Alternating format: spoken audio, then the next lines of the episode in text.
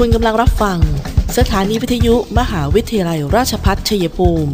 กระจายเสียงในระบบ FM Stereo Multiplex 98 MHz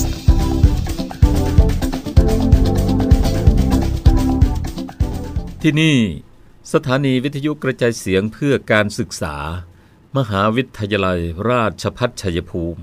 ส่งกระจายเสียงในระบบ FM Stereo Multiplex ความถี่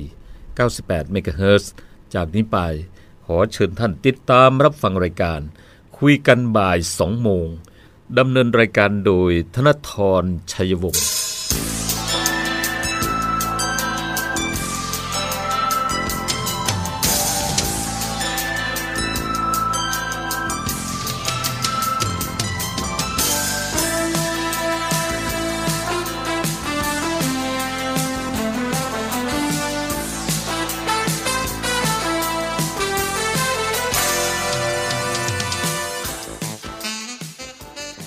สวัสดีค่ะท่านฟังคะต้อนรับเข้าสู่ช่วงเวลาของรายการคุยกันบ่าย 2 โมงนะคะ วันนี้เจอกัน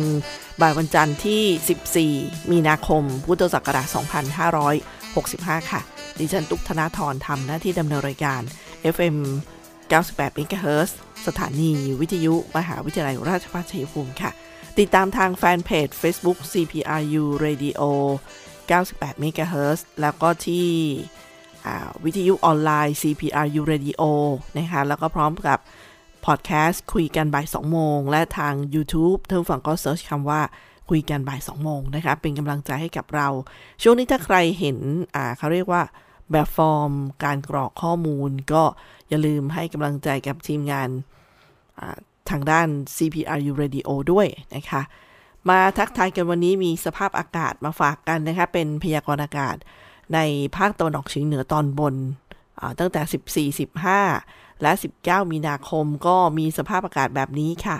เขาบอกว่าอากาศร้อนกับมีฟ้าหลัวในตอนกลางวัน โดยมีฝนฟ้าขนองร้อยละ 10 ของพื้นที่นะคะ อุณหภูมิต่ำสุดก็จะอยู่ที่ 12 25 22 25 องศาเซลเซียสส่วนอุณหภูมิสูงในแหมไม่ร้อนได้ไงคะ 34 38 องศาเซลเซียส ส่วนวันที่ 16 18 มีนาคม อุณหภูมิต่ำสุดก็อยู่ประมาณเดียวกัน แล้วก็อุณหภูมิสูงสุดก็จะอยู่ที่ 33ถึง36 องศาเซลเซียส สภาพอากาศก็คือร้อนกับมีฟ้าหลวในตอนกลางวัน พายุฝนฟ้าขนองมากขึ้นนะคะร้อยละ20ถึง40 ของพื้นที่ กับมีลมกระโชกแรง แล้วก็ลูกเห็บตกบางพื้นที่ค่ะ ส่วนลมตะวันออกเฉียงใต้ 10-15 กิโลเมตรต่อชั่วโมง ลมตะวันออกเฉียงใต้ในช่วง 14ถึง19 ก็ 10 ถึง 25 กิโลเมตรต่อชั่วโมงนะคะ ก็ดูแลสุขภาพแล้วก็ผลผลิตทางการเกษตรด้วย ส่วนวันนี้เรื่องของสถานการณ์โควิด -19 ในพื้นที่จังหวัดชัยภูมินะคะ ประจำวันที่ 14 มีนาคมค่ะ ก็มีผู้ป่วยรายใหม่ ลดลงนะคะ ลดลง แต่เขาบอกว่าอย่างท่านนายแพทย์บอกว่า เวลาเห็นตารางก็มุ่งไปดูที่ผู้ป่วยรายใหม่ใช่ไหมคะ วันนี้ 50 รายไงท่านผู้ฟังอยู่ในจังหวัด 38 นอกจังหวัด 12 นะคะ ทีนี้ผลที่ท่านนายแพทย์สาธารณสุขท่านวชิระบทพิบูลบอกเนี่ยให้เป็นข้อสังเกตก็คือผล ATK เขาจะแยกตารางออกมานะคะ อย่างคำว่าผู้ป่วยรายใหม่ก็เหมือนกับยืนยัน ATK ผลบวก ซึ่ง ตอนนี้เขาจะดูตรงนี้ เพราะว่าอะไรเขาบอกว่ามันจะเเขาเรียกว่าลวงหรือไม่ลวงผลจาก ATK นะคะแต่ว่าคนสามารถเข้าสู่กระบวนการรักษาไปเลย จะได้ไม่ช้านะคะปรากฏว่า ATK ผลบวกวันนี้ของชัยภูมิที่ 303ท่านผู้ฟัง อันนี้คือ ATK บวกนะคะ ซึ่งมันก็ต้องมีการเทสอีกไงนะครับ มีการ RT-PCR อีกครั้งอะไรประมาณนี้ ก็ต้องให้มาดูตรงนี้ด้วยเหมือนกันนะ ในเมืองชัยภูมิ 19 นะคะสำหรับวันนี้หนองบัวแดง 12 แก้งครอส7ภูเขียว 4 เทพสถิต 4 เกษตรสมบูรณ์ 2 บ้านแท่น 1 คอนสาร 1 ค่ะท่านผู้ฟัง อันนี้คืออบ้านเรานะคะในวันนี้ 14 มีนาคมกับสถานการณ์โควิด -19 วันนี้ไม่มีรายงานผู้ป่วย เอ๋อมีท่านฟังคะต้องขอแสดงความเสียใจกับครอบครัวท่านด้วยค่ะ เสียชีวิตวันนี้หนึ่งรายนะคะเสียชีวิตนี้หนึ่งราย เอาละค่ะ วันนี้ก็เดี๋ยวเรื่องของสภาพการ แล้วก็ยังจะมีการแนะนำในเรื่องของการดูแลสุขภาพ อย่างเขาบอกว่าอย่างรายงานสบค 19 ที่เราจากส่วนกลางทุกวันเนี่ย ก็จะมีการระบุทั้ง 2 ตัวเลขจะสังเกตได้นะคะ แล้วก็นำมารวมกัน ตอนนี้รอตรวจยืนยันไม่ทันแล้วนะคะท่านบอกประชาชนก็จะรอการรักษานานเกินไป ATK ก็มีความแม่นยำสูง จึงสามารถให้การรักษาได้เลย ทั้งโรงพยาบาลแล้วก็ CI นะคะอันนี้ก็เป็นเรื่องของมาตรการในช่วงนี้ให้คนเข้าสู่กระบวนการรักษาให้มากขึ้น มีแผ่นชาร์ตให้ชมกันด้วยนะขั้นตอน แนวทางการตรวจรักษาโควิด -19 กรณีผู้ประกันตนสงสัย หรือว่าเข้าข่ายติดเชื้อโควิด -19 และการดูแลรักษานะคะ ก็มีแนวทางอย่างเช่นถ้าผลเป็นลบ หากมีอาการอย่างใดอย่างหนึ่ง เช่นไข้สูง 37.5 ไอ มีน้ำมูก เจ็บคอ หายใจเหนื่อย ตาแดง หดผื่น ถ่ายเหลว การตรวจ ATK RT-PCR นะคะถ้าผลลบก็แนะนำให้ทำเอ่อทำตัวกักตัวซะ สังเกตอาการแล้วก็ตรวจ ATK ซ้ำทุก ๆ 3 วัน ส่วนถ้าผลเป็นบวกนะคะให้รักษาตามแนวทางของกระทรวงสาธารณสุข แล้วก็ไม่มีความเสี่ยงไม่เข้าเกณฑ์ที่ว่านี้ หากประสงค์จะขอตรวจ ผู้ประกันตนต้องรับผิดชอบค่าใช้จ่ายเองค่ะ ส่วนกรณีผลเป็นบวกนะคะมีทั้งเขาบอกผู้ป่วยสีเขียวคือผลออกมาแล้ว แต่ท่านเป็นกลุ่มสีเขียวคือไม่มีอาการอาการเล็กน้อยนะคะส่วนอีกซีกหนึ่งคือผู้ป่วยสีเหลืองเข้ม สีแดงนะคะมีอาการรุนแรง ก็จะมีทั้งให้ home isolation สีเขียวต้อง home isolation แล้วก็ community isolation ไม่ต้องตรวจยืนยันผล RT-PCR ถ้าท่านอยู่กลุ่มสีเขียวนะคะแต่ถ้าเป็นสีแดงเนี่ย ท่านมีอาการรุนแรงเนี่ย แพทย์ประเมินอาการตามดุลพินิษรักษาที่โรงพยาบาลตามสิทธิ์ โรงพยาบาลใกล้บ้าน อันนี้ไม่เสียค่าใช้จ่าย ส่วนเรื่องของถ้าท่านตรวจผลเป็นบวก แล้วเป็นผู้ป่วยสีเขียว คือไม่มีอาการหรืออาการเล็กน้อยเนี่ย ช่องทางการติดต่อก็ติดต่อที่สถานพยาบาลตามสิทธิ์ สปสสำนักงานประกันสังคมพื้นที่จังหวัด สายด่วน สปส 1506 กด 6 และกด 7 โทรสายด่วน สปสช 1330 แล้วกด 14 ลงทะเบียนด้วยตัวเองด้วยการสแกน QR code ที่อยู่บนเว็บไซต์ หรือว่าคลิกที่ลิงก์นะคะ แล้วก็มีแอดไลน์สปสช เขาจะมีการติดตามนะคะ ถ้าท่านใช้กรณี hospital ช่องการติดต่อก็เช่น สถานพยาบาลตามสิทธิ์ สปส พื้นที่จังหวัดสาขาทุกแห่ง แล้วก็สายด่วน 1506 กด 6 และกด 7 อะ ก็มีชาร์ตให้ท่านได้อุ่นใจนะคะ ว่าอยู่ประเภทไหนถ้าจะต้องติดต่อใคร ส่วน ช่วงหน้าจะมาคุยกันเรื่องโควิด ทั้งสีแดงสีเหลืองสีเขียวเนี่ย ฟรีทั้ง 3 กองทุนตาม u s e p Plus ที่ว่าเนี่ยนะคะ ที่จะเริ่มใช้ 16 มีนาคม เดี๋ยวเรามาคุยกันต่อในช่วงหน้าค่ะ ยิ่งใหญ่ในศรัทธาหนึ่งมหาวิทยาลัย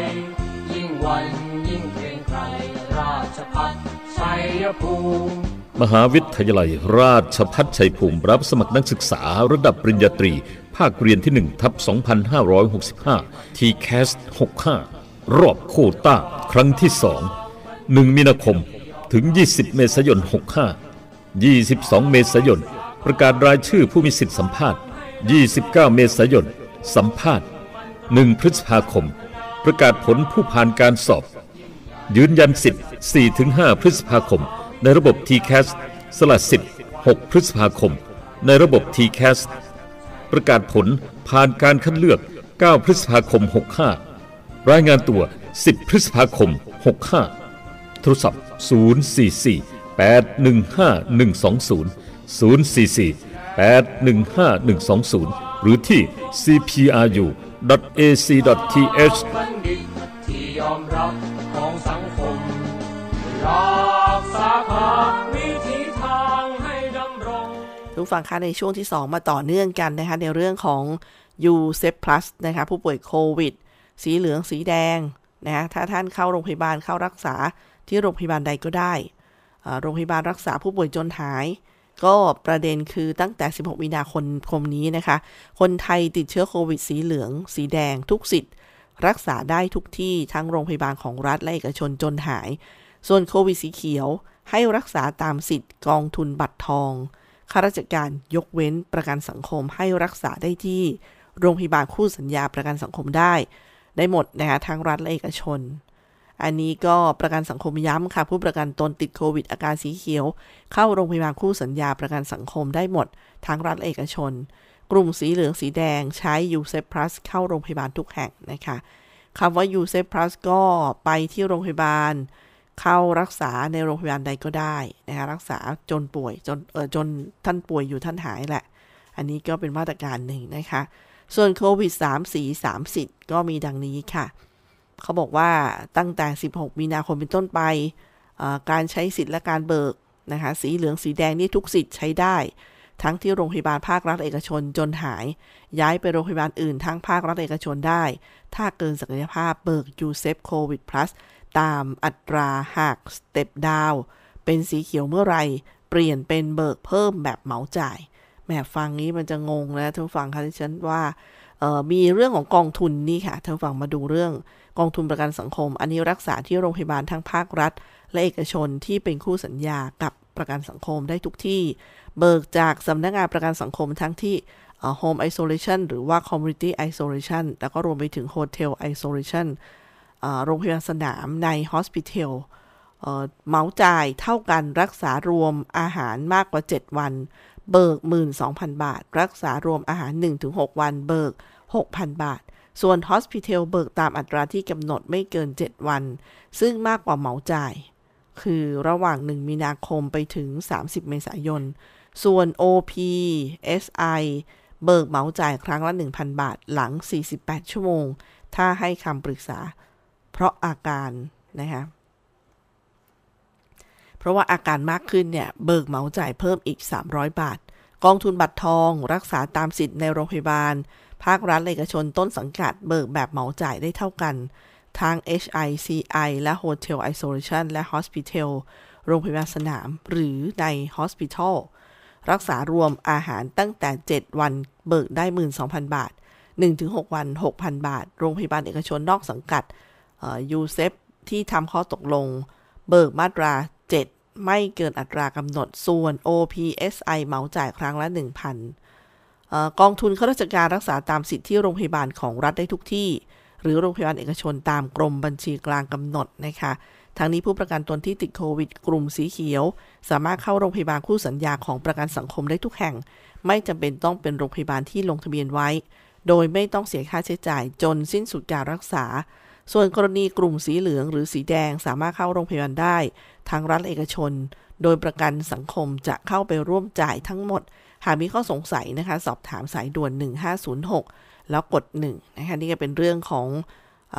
สิทธิ์ที่ว่านะคะเกี่ยวกับเรื่องของโควิด ตอนนี้แม่ฮอตเพราะเรื่องของประกันนี่เอ๊บางคนยังไม่ค่อยมั่นใจ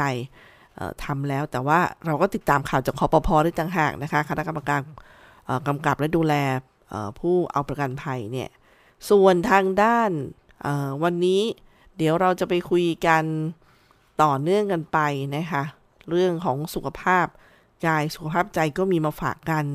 แล้วก็เทศบาลเมืองชัยภูมิฝากประกาศเรื่อง การจัดเก็บขยะมูลฝอย ประจำปีงบประมาณ 2565 จะจัดเก็บทุกวันจันทร์ถึงเสาร์จำนวน 2 รอบต่อวันดังนี้นะคะ รอบที่ 1 5นาฬิกาถึง8นาฬิกา ก็จะพักแล้วก็ต่อด้วย9นาฬิกาไปถึงมี5นาฬิกา6นาฬิกา7นาฬิกา8นาฬิกานะคะแล้วก็พักแล้วก็เริ่มใหม่9นาฬิกา10 11 12 13 นี่คือรอบ 2 ที่จะออกไปเก็บค่ะ แล้วก็จะหยุดเก็บจัดการขยะในวันอาทิตย์ ดังนั้นจึงขอความร่วมมือประชาชนทุกท่าน งดเว้นการทิ้งขยะในวันอาทิตย์ค่ะ ประกาศมาณวันที่ 10 มีนาคม 2565 นะคะ นี่ก็เป็นประกาศของเทศบาลเมืองชัยภูมิค่ะท่านผู้ฟังคะช่วงนี้พักกันสักครู่ค่ะ มหาวิทยาลัยราชภัฏชัยภูมิ เปิดรับสมัครนักศึกษาหลักสูตร วิศวกรรมศาสตร์ สาขาวิชาวิศวกรรมการผลิต โดยมุ่งเน้น ในการเพิ่มทักษะความรู้ด้านวิศวกรรมศาสตร์ ให้กับนักศึกษา ในระดับวิชาชีพชั้นสูง ทางด้านวิศวกรรมศาสตร์ ขยายโอกาสทางการศึกษา ด้านวิศวกรรมศาสตร์ ให้กับเยาวชนในท้องถิ่น และพื้นที่ใกล้เคียง เพิ่มศักยภาพแก่ประชาชนในท้องถิ่น ให้ดำรงชีพ โดยพึ่งพาตนเอง พร้อมทั้งเสริมสร้างสมรรถนะในวิชาชีพอย่างเป็นรูปธรรม สอบถามโทร 085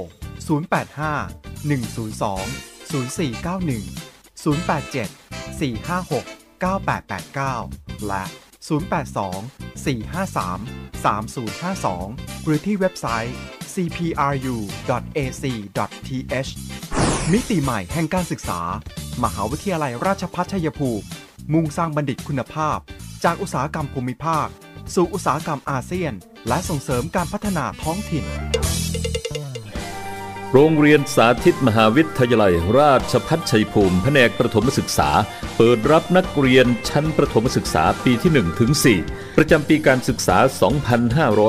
2565 English โปรแกรมเรียนภาษาอังกฤษ ไทย จีน กีฬากอล์ฟจำนวน 25 คนต่อห้องเรียน อำนวยการสอนโดยอาจารย์ผู้เชี่ยวชาญ ตำแหน่งผู้ช่วยศาสตราจารย์ และอาจารย์ด็อกเตอร์จากคณะครุศาสตร์ รับสมัครวันนี้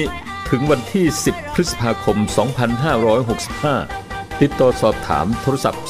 044 815 111 ต่อ 6800 หรือ 086 246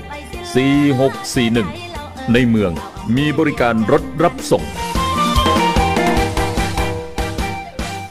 ท่านผู้ฟังคะตอนรับเข้าสู่ช่วงนี้เรามีนัดกันกับเรื่องราวของสุขภาพตามที่สัญญาไว้นะคะ ก็คืออ วันนี้เรื่องวันที่วันนอนหลับโลกท่านฟังผ่านไปเมื่อสองสวันที่ผ่านมาเขาก็กำหนดให้วันศุกร์สัปดาห์ที่ 2 ของเดือนมีนาคมนะคะเป็นวันนอนหลับโลก ซึ่ง World Sleep Day นั่นเองนะคะสมาคมการแพทย์เพื่อการนอนหลับโลกเนี่ยเขากำหนดแบบนี้ 10 วิธีการนอนหลับที่ดีที่นำมาฝากกันนะคะเพื่อปรับเปลี่ยนวิธีพฤติกรรมในชีวิตประจำวัน เพื่อให้ร่างกายได้พักผ่อนอย่างเต็มที่ช่วยให้การนอนหลับดีขึ้น ก็เริ่มมาตั้งแต่หนึ่ง เข้านอนและตื่นนอนให้ตรงเวลาทุกวัน เพื่อให้เกิดความเคยชิน 2. ลุกจากที่นอนทันทีเมื่อตื่น การสัมผัสแสงแดดอ่อนๆในตอนเช้า ออกกำลังกายเบาๆ หลังตื่นนอนประมาณสัก 10-15 นาทีก็จะช่วยให้สมอง และร่างกายเนี่ยตื่นตัว 3. อาบน้ำอุ่น ดื่มนม หรือดื่มน้ำผลไม้ อ่านหนังสือเบาๆสมองก่อนนอนนะคะ 1-2 ชั่วโมง ประมาณ 10 นาที แล้วก็เลี่ยงการทำงานหรือว่ากิจกรรมที่ตึงเครียด 4. ออกกำลังกายสม่ำเสมอทุกวันในช่วงเช้าหรือช่วงเย็นอย่างน้อย 30 นาทีก็จะช่วยลดความตึงเครียดของร่างกายและอารมณ์ได้ค่ะ 5. จัดห้องนอนให้มืด เงียบ สบาย ปลอดภัย อากาศถ่ายเทดี 6. ควรใช้เวลานอนตอนกลางคืนเท่านั้น ไม่ควรทำงานดูทีวีหรือว่าอ่านหนังสือบนที่นอน หากข้อที่ 7เขาบอกว่าหากเข้านอนแล้วยังไม่หลับภายใน 15-30 นาที อย่าไปฝืนนะคะให้ลุกจากที่นอนแล้วก็ทำกิจกรรม ที่ให้ความเพลิดเพลินอย่างเช่น ฟังเพลง อ่านหนังสือ เมื่อรู้สึกง่วง ก็กลับไปนอนใหม่ ไม่แนะนำให้ดูทีวีดูข่าว เล่นคอมพิวเตอร์ เนื่องจากว่าจะไปเราความรู้สึกตื่นตัวทำให้นอนไม่หลับอีก 8. ไม่ควรงีบหลับในช่วงกลางวัน หากจำเป็นก็ไม่ควรเกิน 30 นาทีนะคะ 9. ไม่ควรดื่มเครื่องดื่มแอลกอฮอล์ไม่สูบบุหรี่ก่อนนอน ไม่ควรดื่มเครื่องดื่มที่มีคาเฟอีน เช่นชากาแฟ เกินวันละ2ครั้ง 10. รับประทานอาหารมื้อเย็นเบาๆ เช่นนม น้ำผลไม้ ไม่ควรดื่มน้ำมากก่อนเข้านอน เพราะว่าจะให้จะทำให้เราเนี่ยปวดปัสสาวะบ่อย ก็จะไปรบกวนการนอนได้ค่ะ นี่ก็เป็นข้อมูลที่นำมาฝากกันเนื่องในวันนอนหลับโลก World Sleep Day ค่ะ ก็อย่างที่ว่าท่านผู้ฟังคะก็คือประชาชนคนบนโลกนี้ของเราก็เริ่ม มีภารกิจที่มันผิดเพี้ยนไปทำงาน ดึกดื่นค่อนคืนนะคะแล้วก็ต้องใช้สารต่างๆ มันทำให้การนอนหลับพักผ่อนของเราเนี่ยคลาดเคลื่อนไป ก็ลองปฏิบัติดูนะคะ มีอีกเรื่องหนึ่งเขาบอกว่าการเวี่ยงวีนเนี่ยไม่ใช่ไบโพล่านะท่านผู้ฟังไบโพล่าเป็นอาการทางการแพทย์ ไม่ใช่ความผิด ไม่ใช่นิสัย ไม่ใช่ตัวตนของผู้ป่วย ฉันอยากไปล้อใครนะครับต้องดูให้ดี สามารถควบคุมได้ด้วยการรักษาทางการแพทย์ค่ะ การยอมรับจากครอบครัวเพื่อนแล้วก็ตัวของผู้ป่วยเองจะช่วยได้มากนะคะ เรื่องของไบโพล่าหรืออารมณ์สองขั้วก็เป็นเรื่องราวดีๆ จาก World Bipolar Day ประจำปี 2022 ค่ะท่านผู้ฟังคะสำหรับอีกเรื่องหนึ่งก็คือการเตือนเรื่องโรคภัยที่จะมากับฤดูร้อน เพราะว่าเข้ามาหน้าร้อนกันแบบเต็มๆแล้วนะคะท่านผู้ฟังคะก็คือกรมควบคุมโรคกระทรวงสาธารณสุข ได้มีการออกประกาศเตือนประชาชนในการป้องกันโรคและภัยสุขภาพ ประกอบด้วย 5 โรค 3 ภัยสุขภาพที่ควรควรระมัดระวังการเจ็บป่วยในช่วงร้อนนี้ เพื่อที่จะให้ประชาชนเนี่ยได้หันมาดูแลสุขภาพอนามัยอย่างถูกต้องนะคะนายแพทย์สุเปศองค์วันดีค่ะ ซึ่งท่านเป็นผู้อำนวยการสำนักงาน ป้องกันควบคุมโรคที่ 9 นครราชสีมาได้กล่าวว่า ในช่วงนี้ประเทศไทยเข้าสู่ฤดูร้อนอย่างเป็นทางการ ประชาชนอาจเจ็บป่วยเป็นโรคต่างๆ จากภาวะอากาศร้อนได้ กรมควบคุมโรคจึงออกประกาศเรื่องการป้องกันโรคและภัยสุขภาพ ที่เกิดในช่วงฤดูร้อนของประเทศไทย เพื่อให้ประชาชนโดยเฉพาะเด็ก และผู้สูงอายุดูแลสุขภาพอนามัยของตนเองได้อย่างถูกต้องค่ะ โดยโรคและภัยสุขภาพที่มีแนวโน้มจะพบผู้ป่วยเพิ่มขึ้นในฤดูร้อนเนี่ยแบ่งเป็น 2 กลุ่มด้วยกันคือ 1. โรคติดต่อทางเดินอาหารและน้ำ คือโรคอุจจาระร่วง โรคไข้ไทฟอยหรือว่าไข้ร่างสาดน้อย โรคอาหารเป็นพิษ โรคอหิวาตกโรค และโรคไวรัสตับอักเสบ A 2. ภัยสุขภาพค่ะคือการเจ็บป่วย แล้วก็เสียชีวิตจากภาวะอากาศร้อน ผลกระทบต่อสุขภาพ จากปัญหาหมอกควัน การบาดเจ็บ และเสียชีวิตจากการจมน้ำมาในส่วนแรกนะคะโรคติดต่อทางเดินอาหารและน้ำก็คือ อันแรกเลยเป็นโรคอุจจาระร่วง เกิดจากการรับประทานอาหารหรือว่าน้ำที่ปนเปื้อนเชื้อก่อโรค ผู้ป่วยจะถ่ายเหลว หรือถ่ายเป็นน้ำอย่างน้อย 3 ครั้ง อาจอาเจียนหรือว่ามีภาวะขาดน้ำร่วมด้วย ส่วนใหญ่มักหายได้เอง แต่บางรายอาจมีอาการรุนแรง แล้วก็ถึงขั้นเสียชีวิตได้ อันที่ 2 เป็นไข้ไทฟอยหรือไข้รักสัตว์น้อยค่ะ เกิดจากการได้รับเชื้อแบคทีเรีย ที่ถูกปล่อยออกมากับอุจจาระหรือว่าปัสสาวะ แล้วก็ปนเปื้อนอยู่ในน้ำ หรือมือ หากมีสุขอนามัยไม่ดี ก็จะนำไปสู่การปนเปื้อนในน้ำหรืออาหารต่างๆ ได้ ผู้ป่วยจะมีอาการไข้สูงลอยอย่างมากมากกว่า 1 สัปดาห์ค่ะ แล้วก็มีอาการปวดศีรษะปวดท้อง ท้องอืดท้องผูก บางรายอาจถ่ายเหลว หรือว่ามีผื่นขึ้นตามหน้าอกหรือลำตัวได้อันที่ 3 คือโรคอาหารเป็นพิษนะคะ อันนี้จะเกิดจากรับประทานอาหารหรือว่าน้ำที่มีสิ่งปนเปื้อน สารพิษ หรือว่าสารเคมี ซึ่งมักพบในพืชและอาหารทะเลต่างๆ อย่างเช่น ปลา เห็ด หอย อาการป่วยจะขึ้นอยู่กับชนิดและปริมาณของสารพิษที่ได้รับเข้าไป ผู้ป่วยที่มีอาการเล็กน้อยจะหายได้เองภายใน 24-48 ชั่วโมง ส่วนผู้ป่วยที่มีอาการรุนแรง อาจอาเจียน และท้องเสียจนร่างกายขาดน้ำและเกลือแร่อย่างรุนแรงได้ค่ะ อันต่อมาที่ 4 คือโรคอหิวาตกโรค ติดต่อกันโดยรับประทานอาหารหรือว่าน้ำที่มีเชื้ออหิวาตกโรคเข้าไป อย่างเช่น อาหารสุกๆดิบๆ และแสดงอาการของโรคภายใน 12 ชั่วโมงถึง 5 วัน ส่วนใหญ่มีอาการถ่ายเหลวเป็นน้ำ คลื่นไส้อาเจียน บางรายมีภาวะขาดน้ำรุนแรงและอาจถึงขั้นเสียชีวิตได้ค่ะ ส่วนอันที่ 5 คือโรคไวรัสตับอักเสบ A นะคะ อันนี้เกิดจากการติดต่ออการผ่านการรับประทานอาหาร น้ำดื่มที่ปนเปื้อนเชื้อ หรืออาหาร หรืออาหารนะคะไม่ผ่านการล้างทำความสะอาด ไม่ล้างมือหลังสัมผัสสิ่งสกปรก รวมถึงการใช้เข็มฉีดยาร่วมกับผู้ที่ติดเชื้อ และการมีเพศสัมพันธ์กับผู้ที่ติดเชื้อ อาการของโรคนี้มีตั้งแต่ไม่แสดงอาการ หรือมีอาการเล็กน้อยถึงรุนแรง โดยทั่วไปจะมีไข้อ่อนๆ เบื่ออาหาร เมื่อเป็นแล้วมักหายขาดทำไม่ทำให้เป็นโรคเรื้อรัง หรือว่าเป็นพาหะนะคะแนวทางการป้องกันโรคทางเดินอาหารและน้ำก็คือ รักษาความสะอาดส่วนบุคคลค่ะ ล้างมือทุกครั้งก่อน แล้วก็หลังรับประกอบอาหาร รับประทานอาหาร และภายหลังจากเข้าห้องน้ำทุกครั้ง รับประทานอาหารที่สะอาดปรุงสุกใหม่ อุ่นให้ร้อนก่อนรับประทานกำจัดขยะมูลฝอย เศษอาหารแล้วก็สิ่งปฏิกูลรอบๆบบ้านทุกวัน ผู้ประกอบอาหารพนักงานเสิร์ฟอาหารหมั่นล้างมือ ก่อนจับต้องอาหารทุกครั้งนะคะ เดี๋ยวช่วงหน้าเรามาส่งท้ายตรง ภัยด้านสุขภาพที่มีคำเตือนแล้วก็วิธีการมานะคะ ว่าภัยเกิดจากอะไรแล้วต้องดูแลอย่างไง สักครู่เดียวค่ะ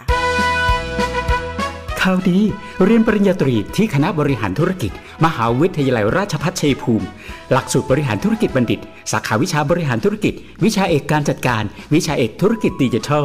วิชาเอกการเงิน และสาขาวิชาการท่องเที่ยวและบริการ เรียนทฤษฎีแค่ 3 ปี จากนั้นไปฝึกสหกิจศึกษาณสถานประกอบการ หรือหน่วยงานจริงอีก 1 ปีทำให้มีโอกาสที่จะได้งานเร็วขึ้น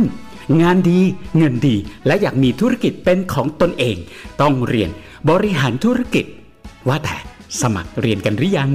ตอนนี้เปิดรอบโคตา TCAS 65 แล้วนะ เพิ่มเติมโทร 081 544 7644 เลือกเรียนบริหารธุรกิจ เลือก CPBS CPRU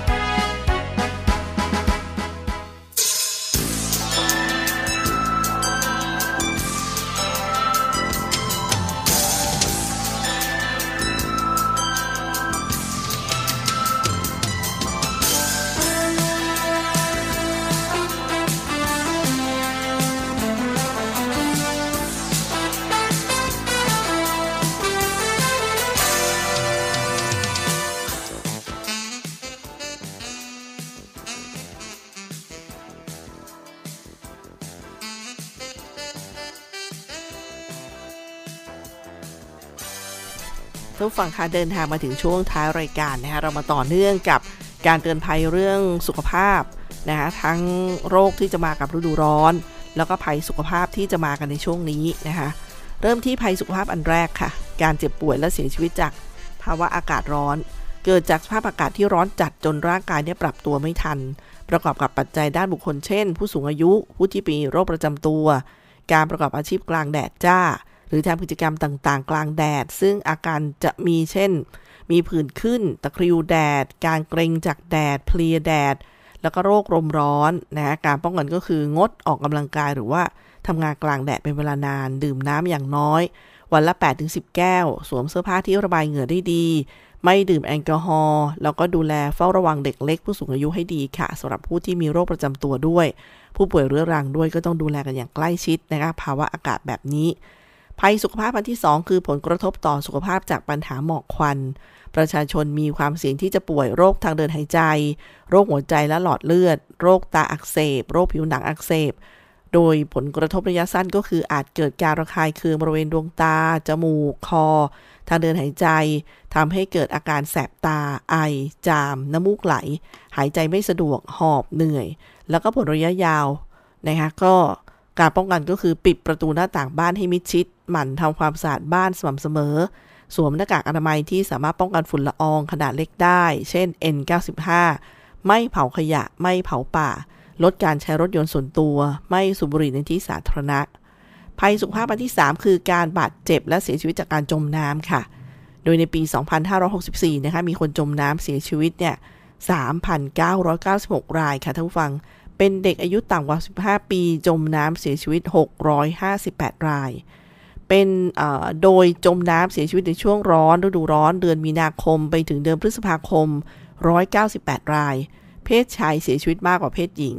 วันที่เกิดเหตุมากที่สุดคือวันเสาร์อาทิตย์ ช่วงเวลาที่เกิดเหตุมากที่สุดคือเที่ยงวันถึง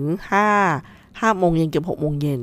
แหล่งน้ำที่เด็กจมน้ำและเสียชีวิตมากที่สุดคือสระน้ำตามธรรมชาติ ภาคตะวันออกเฉียงเหนือมีอัตราการเสียชีวิตสูงที่สุด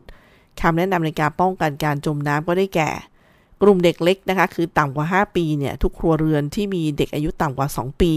ควรใช้ข้อกั้นเด็กหรือว่ากำหนดพื้นที่เล่น ที่ปลอดภัยให้แก่เด็ก เพื่อไม่ให้เด็กเข้าถึงแหล่งน้ำมีการจัดการสิ่งแวดล้อมเช่น เทน้ำทิ้งจากภาชนะทุกครั้งหลังใช้งาน หรือหาฝาปิด เช่น ถังน้ำกระมังโอ่งน้ำ ควรดูแลเด็กอย่างใกล้ชิด ไม่ปล่อยให้เด็กเล่นน้ำตามลำพัง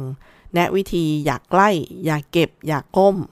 คือสอนให้เด็กเนี่ยอย่าเข้าใกล้แหล่งน้ำอย่าเก็บสิ่งของหรือของเล่นที่อยู่ในน้ำและอยากก้มไปดูน้ำในแหล่งน้ำอ่านะคะอย่าใกล้อย่าเก็บ อย่าก้ม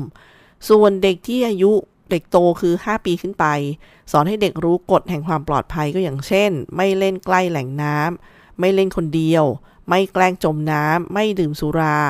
รู้จักใช้ชูชีพหรืออุปกรณ์ลอยน้ำได้ เมื่อต้องโดยสารเรือหรือว่าทำกิจกรรมทางน้ำสอนให้เด็กรู้วิธีการช่วยเหลือคนตกน้ำที่ถูกต้อง เช่นตะโกน โยน ยื่น โดยเมื่อพบคนตกน้ำต้องไม่กระโดดลงไปช่วย แต่ควรตะโกนขอความช่วยเหลือ หรือโทรแจ้ง 1669 และหาอุปกรณ์โยน หรือยื่นให้คนตกน้ำรวมถึงวิธีการปฐมพยาบาลคนจมน้ำที่ถูกต้องค่ะ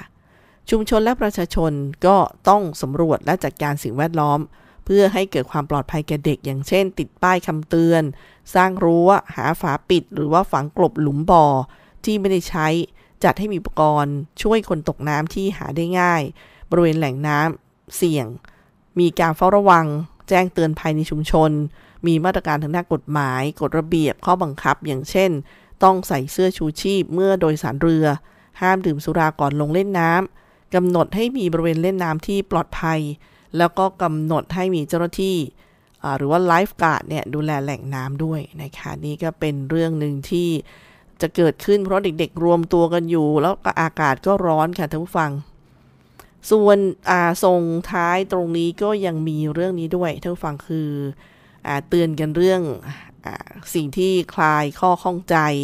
อาการผู้ป่วยโควิดที่เข้าเกณฑ์ยูเซฟพลัสเนี่ยเอาสรุปท้ายนะคะ เป็นยังไง ก็ต้องมีผล ATK หรือว่า RT-PCR เป็นบวก ร่วมกับอาการเหล่านี้ค่ะ 1. หัวใจหยุดเต้น 2. ไข้สูงเกิน 39องศาเซลเซียสมากกว่า 24 ชั่วโมง 3. อาการอื่น เช่น เหนื่อย หอบ หายใจเร็วนะคะ แล้วก็ปัจจัยเสี่ยงอื่นที่ร่วมอย่างเช่น อายุเกิน 60 ปี โรคปอดเรื้อรัง โรคหัวใจหรือว่าตั้งครรภ์เหล่านี้ก็ จะเป็นอาการที่เข้าเกณฑ์ u s e p Plus นะคะ ที่จะได้รับการช่วยเหลือ อะ อันนี้ก็เป็นสิ่งส่งท้าย ที่เราต้องทำความเข้าใจกันไปหลาย ๆ เรื่องที่ต้องอยู่กับอยู่กับมันให้ได้นะคะก็คือของโควิด -19 นะคะดูแลสุขภาพตัวเองให้ดีค่ะ